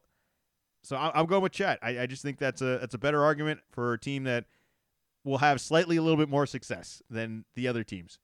Uh, who who'd you pick for rookie of the year, or or you want to go five? Uh, I don't care. You can be your five. Uh, you want to go from five five to one, yeah, or do you want me to go from? Well, did you have any of the guys I mentioned? Where'd you have Chet? Was Chet on your list? Chet, Chet, I had it number at number two. Number two. All right, uh, almost in agreement. I, I got Wemby at uh, at one, Chet at two. Both the te- both those guys, you know, they're in the West, but they're playing, you know, more kind of middle of the country. You're going to get a chance to see them. I think Wemby is just going to have highlight after highlight. He is going to run away with this, even if he does sit uh, more often than maybe maybe has to, as long as he doesn't get all the way hurt. Uh, I think it's going to be difficult for Chet because Chet is on a team where he is not the main guy. There are uh, quite a few guys ahead of him, and I just don't think that the Thunder are going to be good enough where it's a situation of, hey, Wemby is doing this, you know, great stats, bad team, but Chet is doing pretty good stats, but like on a really good team. I think they're both both teams aren't going to make the playoffs, so I think that's not going to set him apart. Um, and so that's why I had them both above Scoot. Scoot's going to be in Portland. Portland plays a lot of late night games. That team is going to be bad, so he will get uh, a lot of run, but I don't think a lot of people are going to be able to see it. And then I uh, I rounded out with uh, Brandon Miller in uh, Charlotte. As a young guy, he should get a lot of run. The Charlotte Hornets are not going to be very good, and then uh, the last one, uh, Ausar uh, Thompson on on the Pistons. Pistons are going to be bad. I think they're going to kind of be tanking again. They're still trying to figure things out, and uh, you know, but by that point, you're kind of getting it's kind of kind of a, a, it could be a lot of guys by the time you get to five. The, the Wemby watch is going to be impossible to ignore. He, they probably already have him written down for the award here. I just if he only plays 25 games, I just don't see how you're going to be able to give him the award. He's got to play at least. I, I they put a number on it now, right? He's got to play like 60, 65 games. I, think to qualify. I'm not sure if that's the case for rookies, um, but in general, yes, that's the rule. Yeah. Uh, well, it'll be exciting. All right, we got young players. They're playing. I, I don't know whether to think Scoot has an advantage or disadvantage of being the guy that is going to have the ball in his hands more, but also the guy that's supposed to set up other guys. Versus, I think Chet and Wemby are going to have the advantage of most people are going to be trying to set them up. We're helping them out, where they're going to be more of a complementary role. Versus Scoot is going to have a chance to be the guy, and that is going to be uh, just a, a tough a tough team to drive with, I suppose. You know, he's got to be in the driver's seat for uh, not the easiest situation. And there'll be moments where I think he looks spectacular and moments where he looks like a rookie trying to do a role that maybe he's not quite ready to do. So I don't know whether to say he's going to have more chances or more chances to get exposed, but I'm, I'm excited for all these rookies. I think it's going to be a fun year. Uh, moving on to coach of the year, I I wrote down a lot of teams, and I I think there's a couple sneaky teams that'll be better. It's just a matter of are they going to be better enough to garner the vote and be worth the vote? Where it's like, okay, so they went from not a playoff team to a borderline playoff team. Great coaching, right? Well, is that more impressive than the team that made the playoffs last year and is now like a top three team? Because I kind of think Atlanta has a chance to do that, and I kind of think Quinn Snyder has a chance to do that, and that who that's who my vote is going to. I, I think Atlanta is going to be sneaky this year. I think they've, if anything, I think we've disrespected them at the to the point where we recalculated like what we thought they were, and now I think they've been underappreciated, and I I think they're going to overachieve this year. So I, I have Quinn Snyder as my coach of the year for the Atlanta Hawks. Uh, did he make your list? No, no, did not make my list. No, he did not. I see. I think Atlanta is going to end up being like a top four, maybe even top three seed in the East. Is that is that worthy of coach of year? Who did you have ahead of him? Let me uh, let me pull it up here. Uh, I went uh, right off right off the top. If Tatum's the MVP and the Celtics are the best, Joe Mazzulla. He's he's a young guy coming in. That was uh, what a lot of people were saying. We're we're holding the Celtics back last year. So if he's able to take two new starters in the lineup from last year, I I mean, almost a I shouldn't say a completely different team, but a significantly different team, top to bottom, than what we had last year and is able to get success out of it. He's already uh, doing coach type stuff that's I think a little more college of uh, getting a hold of a bunch of the previous Celtics from the the 08 team, getting them at practice. Paul Pierce was there. I saw Rondo was there earlier this week. So stuff that is you know in the media where I think sometimes it's hard to tell like what exactly is the you know is the coach you know doing. So uh, like with a lot of these awards, there's like some some campaign stuff that's going on. Uh, number two, I have uh, Michael Malone I think that that team is not they they lost some of their guys from last year. So if he's able to have the same success, uh, maybe if Joker gets hurt a little bit, but he's still able to you know get that team uh, you know a top seed uh, could be there. Uh, I don't know exactly how you pronounce it. The uh, the OKC coach Mark uh, Daigneault uh, at four. I threw Erik Spoelstra on there because everybody just loves Erik Spoelstra and just you know the whole thing down in Miami and Heat culture. So he's just always on the list. So I threw him on there. And then uh, JB Bickerstaff rounded out number five. Oh wow! All right, so like I, I had I had other names. I, I had I had the Minnesota. I thought Finch for Minnesota. I think Minnesota will have a better year. And, you know, if Edwards takes that leap, uh, these teams got to win enough games. Like I like that you picked good teams that you kind of anticipate being better. I, I wrote down Rick Carlisle. I just don't think Indiana's going to win enough, but I do think he'll get talked about and being like, look what he's done with this team, and that team with Halliburton, I think will will be a lot better than anyone's expecting. But I, I am not against any of the ones. The only one I would really kind of maybe poke at a little bit is I'm all for Spoelstra in the playoffs, but they're not going for a record-setting regular season, and, and I think that just takes away from his eligibility on the on the award.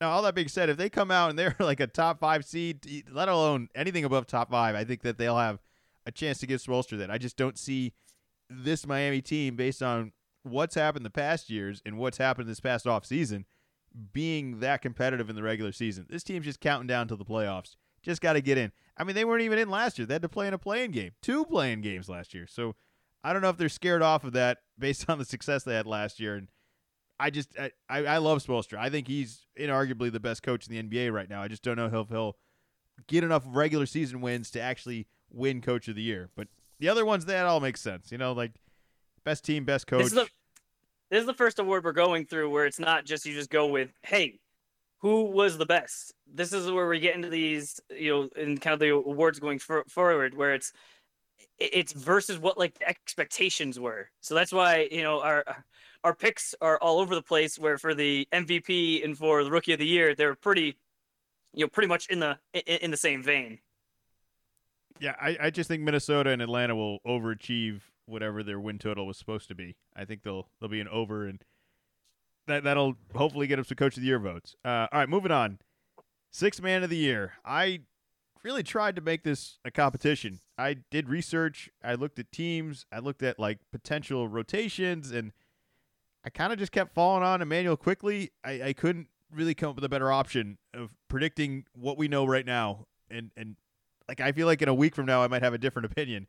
But for right now, I'm going with the Knicks and uh, Immanuel Quickley. I, I don't have really much of an argument other than he probably could have won it last year, and he'll have a similar rotation this year. Uh, uh was he on your list? No, I left him off. I, I don't trust the Knicks. That, that's that's fair. I mean, who who would you go with then? I mean, I had Chris Paul on here. I I think that's it, it just I I think even as Chris Paul has aged as much as he has, I don't know. Like I feel like he's too good to win Sixth Player of the Year. Is that weird? Like a weird thing to say? like he's no, I don't think that's weird. He's too much of a name. Like, like it, it's I, I feel like he'd almost be insulted if we gave it to him. Like, do you think he'd be complimented if it's like, hey, what a what an awesome career. You you never won MVP, Defensive Player of the Year, but you had to wait till you're really old to have no rings to play on a team to be sixth man. Congratulations! Like, I I think. Are we even sure he's coming off the bench? I don't know. Yeah, I don't even know if he is. I did. You, I just I wrote it down. I I I tried to find guys like I said that potential rotations of, of being impact guys consistently off the bench, and I just kept down to Quickley. I didn't really have a uh, any other votes here, so I'm curious to see that you picked five other guys ahead of Quickley, and and Paul apparently. So who else did you have?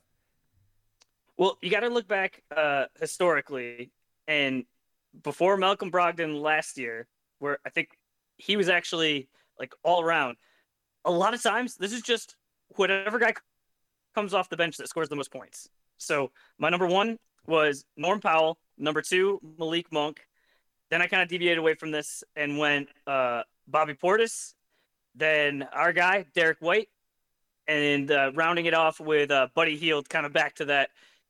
Whoever just scores the most points. It's just like it's like all the media guys they go through and they spend a ton of time on MVP and there's all these fights and narratives and then they get tired by the time they get to six man they just like go and go look up and say all right who's not a starter sort by points all right yeah I'm vote for that guy that that all makes sense that's a good I mean look at it Tyler Herro, Jordan Clarkson uh, you know Montrezl Harrell that that that one's uh you know unusual but then after that it's like all shooting guards. Lou Williams, Eric Gordon, Jamal Crawford, Lou Williams again, Jamal Crawford again, J.R. Smith, James Harden. Like it's just who scores the most points. Defense, all the other stuff uh, historically hasn't mattered. I'm, I'm, you snuck this in there, but I, I, I refuse to allow it. I'm I'm I'm invoking my host powers here and, and forcing you to take Derrick White's name off of the six man eligibility. If Derrick White doesn't start this year after all the fucking trades he made, make more trades because this guy needs to start. We we got rid of half the roster. I know it was part one of two. We didn't know we were getting Jrue, but even with Jrue Holiday, Derrick White needs to start. I don't want to hear the six man nonsense stuff. I don't want the campaign to start with him even being on the odds for any of this. Derrick White needs to start on the Boston Celtics this year. I, I want I, I want him off. Take it back. I don't think he will start, but I think he will finish the game. Well, that's that's like the ultimate six man award there. At the ve- that's at the, the very or at the very at the very least, uh, won't like maybe won't have that. Just like he will only come off the bench. It's just like no, he'll kind of like Mazzulla might kind of try some things out, and it won't be something that they're campaigning for for him. I believe the Mavericks that won. I don't think Jason Terry started, but I do believe he finished. That would be a good role. I would that one I would accept, where he kind of plays starter minutes but he doesn't necessarily start the game. but I I, I still think he's he's going to play a lot. I think these other guys are going to need a hell of a lot more rest than he is, and that he's going to sneak into more starting lineups than than you think. Where we rest Tatum, we rest Brown, we rest, we rest Porzingis, we rest, we rest Al. Those guys are going to get the rest before White to the point where I think he's going to be the fill-in so much that I don't think he's going to even qualify for six man. That's why I'm down down at four, but so not necessarily the uh, necessarily the case. I'm seeing some people interested in uh, for some long odds on uh, on Jrue Holiday for six man of the year, but I just I I get the basketball part of it, but there is a contract and there are certain outside of basketball things that have to be taken into consideration that uh, Mazzulla will have to do. All right, moving on. Defensive Player of the Year. I wrote down a couple names. I I think last year you were Team Mobley. I was Team Jarrett Allen. It probably could have been any either of them. I was not on the Jaren Jackson Jr. bandwagon. However, this year, if that team in Memphis, with the injuries that they have to Steven Adams and Clarke and him truly being the only big on there, if they end up having an impressive defensive performance at all, like I'm talking to this team is like a six seed without Ja, and, and he is the main centerpiece for the defense. I, I think he'll have even more votes and even more reasons to vote for him this year than in the past. But I don't have him as number one. I have Giannis as number one because I think lightening the load on him having to run the offense and do anything offensively or any of the clutch plays and just letting him play defense and clean up and rebound and just be this freak monster in the paint, I, I think he's just going to be a dominant defensive player this year. And I think it'll be down to those two. If Jackson gets a whole bunch of opportunities, I think he'll have a chance to outshine everyone with a with a lesser supporting cast, and that'll hopefully cast him a little bit more value. But I think Giannis is a safe pick here. I, I am locking that in. Uh, did you have these guys on your list? Uh, Jaren at one, Giannis at two. I agree. Where I just think Giannis is just, you know, with, with the injury last year, how they got bounced by Miami, and he's just kind of been, been stewing all year. And uh, I think we've talked about it, but just he's the guy that's going to play. Like Yep, there's still gonna be load management. They're trying to kind of get rid of it. There's been some weird NBA supported reports saying, "Oh no, no, load, load management they, that that's not real. That that doesn't really actually do anything. It's just kind of suspect." You know, coming from the NBA right before there's gonna be a big uh, TV contract coming up. But I think just in general, he wants to wants to play. He's gonna force his way to to, to be playing. Uh, should should stay healthy. Uh, after him, uh, I went Mobley, uh, and then some, you know, just uh, regular favorites. I got uh, Anthony Davis, and I got uh, Bam Adebayo. How many wins does San Antonio need for Wemby to get any Defensive Player of the Year votes? Because I mean, if he's plays, they gotta be, they gotta at least be flirting with a play-in spot. And he's got to play at least sixty-five games, I think, I'm just saying that just to be even considered in the conversation here. It, so there's like a minimum that he's got to hit, and there's a minimum wins of success that this team needs to have. But I, I do think just him being out there is going to be a, a, stupid amount of blocks where people are going to underestimate a lot of things about him. I, I actually think he's been impressive with not fouling. I don't know how long that'll hold up against playing against the really, really good guys that are really ready to go, but I, think he's got a chance. He's just going to naturally block shots. Like he, I think he may just garner votes. Like they're just going to come to him. But maybe not this year. Perhaps, perhaps next I think, year. I think defensive player of the year is a little bit different than MVP, where if you're just putting up, you know, those kind of stats. So I think he could be in the mix. But yeah, to win it, you gotta have to, you gotta have to be on a on a team that's you know in the playoffs. Top ten seed, sixty five games, and he's got to average what four blocks? Because I, I don't think that's crazy. Like I, I think that's that is crazy. Four blocks a game. That's how he's going to win. That's how he's going to win being a 10 seed in the West. He's going to win Defensive Player of the Year by being a 10 seed in the West, averaging four blocks a game. I, it's it's possible. Four blocks a game. I don't think it's impossible. He, he's just he puts his hands out. The People are just going to shoot into his hands. All right. All right. that wouldn't be a, that wouldn't be a record. I'm looking it up. Uh, Mark Eaton holds the all-time record, uh, five and a half and Manute Bol, and these are both in the mid 80s, averaged five blocks a game. Well, that's the only way he's going to win. That'd be so many blocks. That would just be like so dominant for fantasy. If he plays, I don't think he's going to play 65 games. So, like, sure, fantasy wise, it's great for half the season. Every other every other game he's playing, every other. If blow- he's averaging five blocks, Well, hold on. We, That's we- so I said, many. I said four. You're ju- five. And he's setting records. four is absurd, but I just think I think there's a possibility. I don't think there's ever been anybody like this. I also think that he is a competitive person, and he is going to recognize that his offensive abilities, albeit great and really good for the age he's at, the, his best way to impact this game is going to be on defense. It's going to be way easier for him. It's going to be hard to be a number one option on offense in the NBA on your rookie year. But his pure size and ability that he has right now today is good enough to get, I think, four blocks a game if he if he's able to stay out of foul trouble and if he's able to play. But you know, are these guys going to be able to stay in games as well? Like once it, once it's blown out, I don't think they're. You know, this team's down 25 in the second half, I don't think Wemby's going back in. What are we What are we doing here? We don't We don't need to do that. So like, I worry about games like that where if they're not really that competitive a team, let alone not even winning enough games, it, I don't think he's even going to be in the conversation. So, but next year, can we, we lock it next year? I mean, do you not see the where this is going? This trend seems like it's his to lose. Jaren Jackson Jr. averaged three blocks per game last year, Yeah, I wouldn't be shocked if Wemby. and that was the most. That was mo- that was the most by half a by half a block. That's pretty good. It's pretty good. He fouled a lot last year too. So the impressive part with him is that he was able to do it on almost limited minutes that he handcuffed to himself. Just limiting opportunities. All right, well that, that that's exciting one. We'll see how that one all plays out. Uh, next category, most improved player.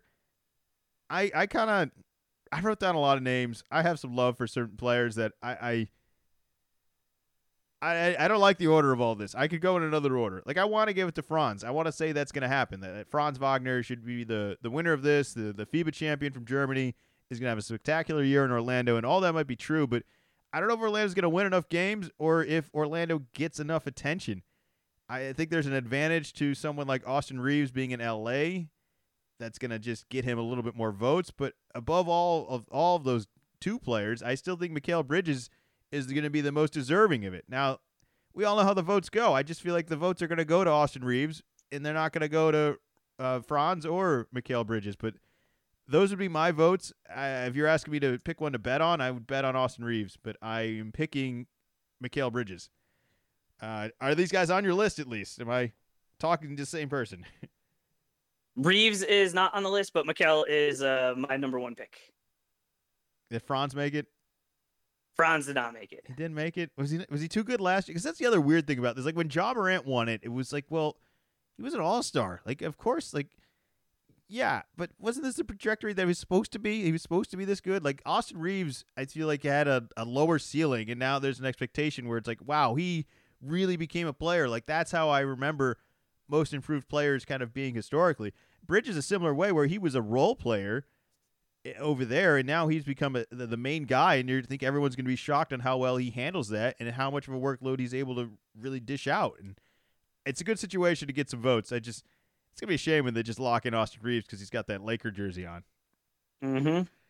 All right, last one. Uh, executive of the year. We don't always do this one because I don't always think it's as exciting of a conversation. Trying to figure out who's made some good moves, whether it be you know trading, or GM sort of work, or just assigning coaches. I I wrote down two names. I think it's down to uh, Boston and the, the Lakers here between Stevens and Pelinka, GM wise, and I, I think that they've made a bunch of good offseason moves. I think both of these organizations are spectacular going into this year. They improved their situation from last year, and neither of the situations they were in last year were truly terrible. So it's an exciting move, and it'll kind of come down to I think whoever whoever has more success this year. I think Boston's a safer bet, so I think that that's uh, that's that's what I'm going to go with. I think they're going to win a lot of games, and they are going to win a lot of games because of a lot of the moves they've made. And I think some of those moves are much more than just the trades. It's keeping with sticking with Joe Mazzulla. Like that's a that's a big move right there. So like I if this works out, I, I think that there's no way that Boston doesn't win it. But who'd you have? Uh, I'm also going with Brad, but agreed with what you said, as well as Giannis just signed an extension for three years. You know, after I had written down my pick, you know, as they happened while we were talking on the podcast. So I wonder if I should be switching it over to the Bucks, uh, because if the changes you make make it so Giannis was willing to sign a three-year extension, that's a pretty good move as an executive. Yeah, it's it's just about it's just about as much you could do. You could always, uh, you're hoping for that. This is the result you're hoping for. Uh, I, I actually I forgot we have we have the clutch award uh, as well. So Yep. I, I don't know how to really define this. I feel even worse trying to pick it, but I wrote down Donovan Mitchell and Trae Young. I think that Tatum and Lillard are both fair for the conversation. I, I this is this is a weird one where you got to be you can't be dominant and in close games at the same time, right? Like so it's it's kind of almost like picking the kickers in football where it's like you want a good offense but not a great offense.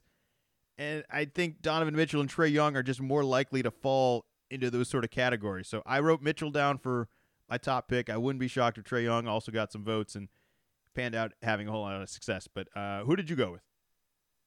Uh, I went with Dame.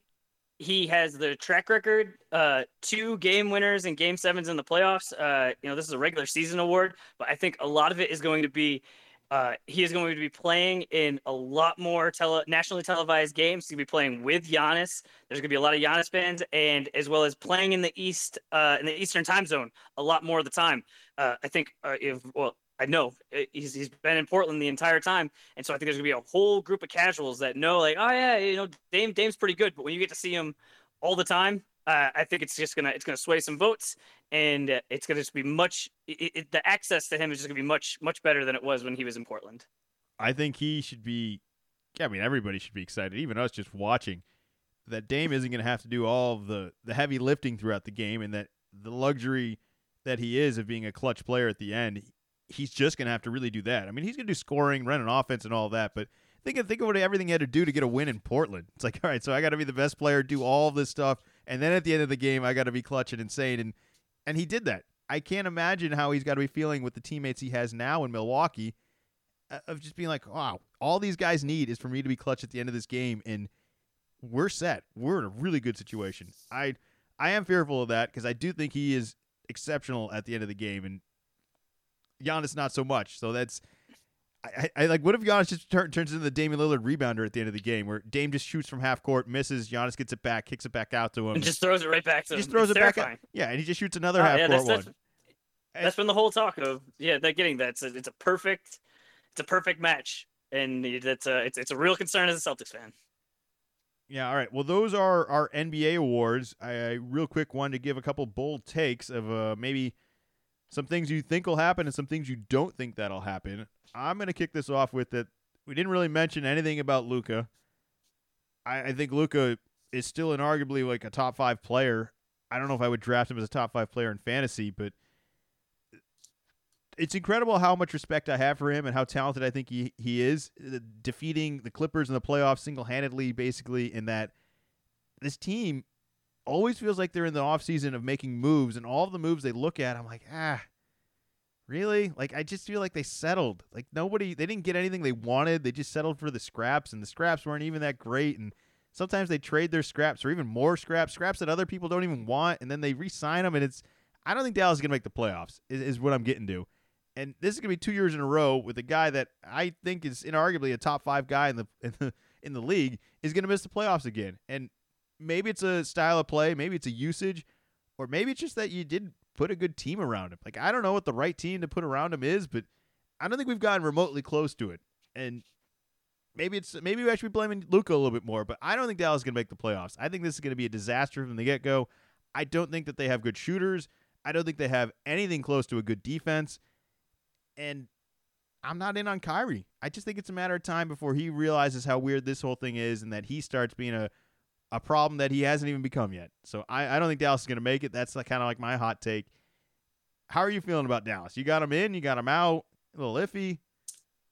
It seems like a real concern that the season starts tomorrow and he has no timetable for a calf injury. Uh, where the last time that I think we saw him play was in a preseason, like the first preseason game that was over in Europe, and it was just like he wanted to do, really wanted to. It wasn't a um, you know, resting. It's you know something's really wrong, so only played like a tiny little bit, and it's you know it's end of October now. It's it's not August where it's ah you know let's figure this out.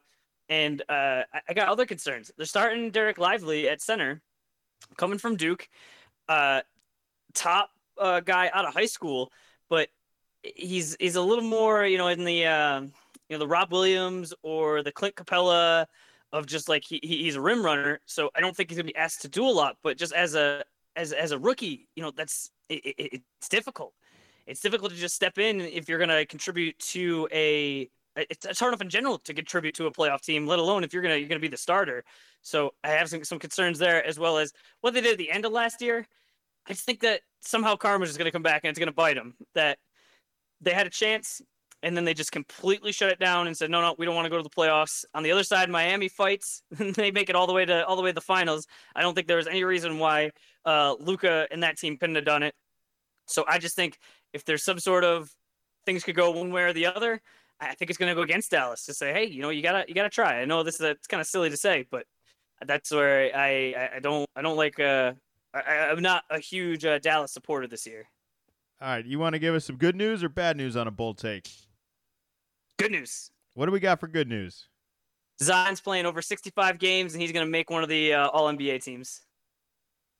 This isn't good news. This is a prayer. This is like a religion. What are you talking about? That's good news. This is a religion you're hoping for happen here. You're, you're, who are you? Who are you? What are you hoping to happen? There, there's no pattern or history that re- remotely gives you the evidence to think that that's going to happen. I wrote them down as missing the playoffs. Unfortunately, I I don't know what I don't know what I want to happen with New Orleans. I I that sounds great what you're describing right there, but that also sounds like a fantasy. It it just doesn't seem possible. It, like you really think that there's going to be a year where Zion's actually able to play from start to finish? This year. This is it. You just, do, do you want bold takes or do you want like wimpy, like soft takes? No, I just didn't want you to pick another Duke player. I was happy to bring up Lively. I thought that was concerning. What are you talking about? Another Duke player? I just mentioned it because Lively's on the team, but I don't think I really even put him in a very flattering light. I was like, I'm, I'm hoping for him, but oh no, I'm you know, giving you credit for being critical of a Duke player and oh, not just oh, okay. having the fantasies of like, yeah, Zion for MVP. He's gonna have his own shoe deal and whatever by the end of the year. Just massive stuff. I I would love to see it. I'm not rooting against Zion. I'm not rooting against the Pelicans. I actually think Ingram had a rough FIBA Olympics, and if anything, he should have a chip on his shoulder because I think he is a, is a very effective NBA player, and it, it, just maybe didn't work within a system at, at FIBA over there, but I think he can work very well with the team he has here in New Orleans. I just, I, I there's something off about this team, man, and until I see what you're saying about Zion, I have a hard time buying into it like I like I said, what is the evidence to think that? Like we hope for that, but I've seen nothing remotely close to making me think that that is going to happen. That is why it's a bold take. Yeah, I don't. I think it's crazy. There's, there's one the segment where you're supposed to go, yeah, hey, I think Joker is going to be good this year. Do, do, you want me? Because I could tell you that. I could tell you to draft Christian McCaffrey if you want. I'm so envious of you. I have McCaffrey going on in a couple hours right now. Right, that, that, easy. He might not even yeah. play tonight. Take. All right, he's what, playing. Don't worry. What do you got for bad news then? What who who's going to disappoint this year or disappoint you? It's going to disappoint me. And oof. Or themselves. Who, did you have a bad news one? I had Dallas out. Did you also well, have Dallas? It, I don't know if it's I don't know if it's bad news. Uh, it, it's bad news for some people, but it's good news for me. I think Miami is going to be back in the uh, in the playing games. See, I think we are going to be doing the exact same thing we did last year when we are the one seed, and just hoping that they're not the uh, the eight seed, so we don't have to go against them in the first round of the playoffs. But I think they're going to be at the bottom, and they're going to be fighting and scraping just to just to get into the playoffs again this year. I think Memphis and Indiana will be playing teams, and that's good news for Indiana, and that's maybe not what you want to be hearing from Memphis. Although maybe maybe it is what you want to be hearing from Memphis. You don't have a whole lot of things going your way into this season between jobbing out. that You make the trade for Smart. I think Smart is out right now. I don't think he's healthy. You lost. No, I think I think he I think he's back. I think he played the last preseason game because it was like, hey, like he hasn't played yet, but I'm pretty sure he played that last preseason game. They don't have Tyus Jones anymore, which I think is a huge loss that they haven't replaced, and that this whole we were pretty good without Ja had a lot to do with him and then they just lost Steven Adams again, which was the main problem last year. That they said they, we, we, this team doesn't function without a big, and specifically Steven Adams. You know, he's the veteran leader, and it's like, oh, guys, just grow up. You got to be able to do this without him. Like, he's not even that much of a. He doesn't move the needle that much. Like, it was incredibly the, the value that this team personally had for him for a player that is very good. I'm not taking anything away from Steven Adams, but isn't like a game changing aspect. Like they should have been able to overcome that. And now that they were like, no, don't worry, he'll be back this year, and he's he's gone already. He's it's it's not happening. And Clarke is out for the whole year. He's got an Achilles thing he's getting over from. I, I, just don't like what Memphis is set up for right here without Ja and being reliant on guys like Derrick. Like they're going to be relying on Derrick Rose this year. Do you do you like the idea of that in the Western Conference? Is saying like Derrick Rose is going to play critical minutes for us? I I don't like. I saw that. him play for, for for the Knicks, and it it's not the best strategy. Now the upside, uh, I the good news is I think Indiana is going to make the playoffs. I think Halliburton is going to be great. I think Bruce Brown is going to be really fun to play with him over there. Uh, I think Myles Turner and uh, there's there's some there's some talent going on over there in Indiana, and I think that they are going to have a whole lot to, to let everyone know about. I think they're going to have some swagger this year. I'm I'm in on Halliburton. I'm very excited for that. Uh, any other NBA takes you wanted to share with the people before the season kicks off this week? That that's all I got. I'm sure I'll have more takes as the season gets going, but I am very excited. Uh, on Friday, uh, I was forced to, to watch baseball because that's what uh, that was the only thing that was on. It actually turned out it was a really good game between the uh, the Astros and uh, and the Rangers. There was a not quite a, a fight but you know there, it was benches benches clearing. It was very exciting. I didn't like uh, how it ended with Altuve hitting a very clutch uh, three run home run to uh, seal that that victory. That game seven is tonight, but also going on that Friday was uh, countdown to craziness. So Duke was uh, starting off their, uh, their their pep rally, and at the same time, I was getting ready for my uh, first fantasy basketball draft. And just knowing basketball is just it's just right here. It's just it's so exciting. All I know is there's like I got one one, one, one more sleep, and then there is going to be two very juicy games tomorrow night. Basketball is here. Last week we talked about me picking and joining a fandom to a new college basketball team. I was previously a Syracuse fan, and Boeheim retired, and the relevancy of Syracuse basketball has certainly weakened to the the point where we thought it was eligible for me to pick a new team. And I I did a pick. I made a pick. I made a pick last week after the podcast. I, I had some nominees, and I lived with it for a little bit. And I realized that you know, being the fan of all of this, I, I tackle and take on a lot more than just being a fan of this. I take on the alumni of all this, the alumni of the players that are currently in the NBA. And I, I don't even want to tell you what the school was, but I, I started looking at like the players I was going to have to start supporting, and I got off board. I got off. I got off. I got off the bandwagon in a week. So it's going to be Michigan State. It wasn't Michigan State originally, but it's going to be Michigan State because I don't feel like I'm ever going to get off the bandwagon. I've already kind of been on it quietly the last couple years. I think it's the most natural thing for me to do. Like the other thing was, I felt like I was faking it with this other school, like all week. It was like, oh yeah, that's right. I got to care about this school now. Oh yeah, yeah, these guys play on this week. Oh yeah, are the big games for this. And I was like, I, I just don't feel it. I don't feel the connection to it at all. But I, I feel a lot more of a connection to Michigan State. It wasn't the team I anticipated picking. And if Izzo retires in three years, this is just a, a segment that just grows on where it's just like, let's give Will a new team. one, one more run. It's like just continuous grad school every couple years. We'll just, we'll just add a new one. Uh, but that, that is the big announcement. It's going to be Michigan State. So any smack talk you want to give me for the rest of the year and until Izzo retires or moves on to whatever he does, uh, I'm ready for it. Watch out. Spartans are coming. I am not all the way surprised, but I will say I'm surprised that you picked a team, looked at the players, and said, "Oh no, I don't feel comfortable with that," and then went with the school that Draymond Green is from, who I know him best as the guy that punched his own teammate. So uh, that's interesting. Uh, the other thing is uh, you're you're jumping right into this with uh, with both feet because uh, Champions Classic it is Duke Michigan State, and that is less than a month away. So get ready. I'm, I'm ready. I'm I'm I, I need to remind myself that it's, I'm not going to have to remind myself as much that I'm a Michigan State supporter at this point. Versus these other schools, the other school that I did pick last week, I was already having to remind myself, and it didn't feel natural. It felt very forced. It felt like I was. This was gonna be easy. It's gonna be easy to remember. You've already been flirting with them for a while, and no one's gonna be surprised that this is your new team. I, yeah, the other thing is, is I know enough about Michigan State from the past, and these other schools. It was like I really was gonna have to go do history because if somebody called me out on it, being like, "Hey, you're a podcast fan and you're a fan of this school," have you heard of blah blah blah? And it's like, I have no idea. I don't. I, I'm just. I don't want to be that guy. So I'm. I'm No, locking it in. That's fair. I'm, I'm doing that. Uh, I know we didn't get to any college football headlines today. I imagine they're going to play again next Saturday, and hopefully we'll have more time for that with the NBA taking a whole lot of time today in the picks. But uh, thank you as always for listening. Make sure you follow us on our social media and subscribe anywhere you can get your podcast. Uh, little column A, little column B, LCA, LCB on X, as well as Zach's X account is. Wicked Z-Man 24. Uh, anything you want to add for the people out there? Go Celtics. Man, that time of the year. Patriots win and a Celtics win in the same week. We might not get a lot of those. Ooh, Watch out. go.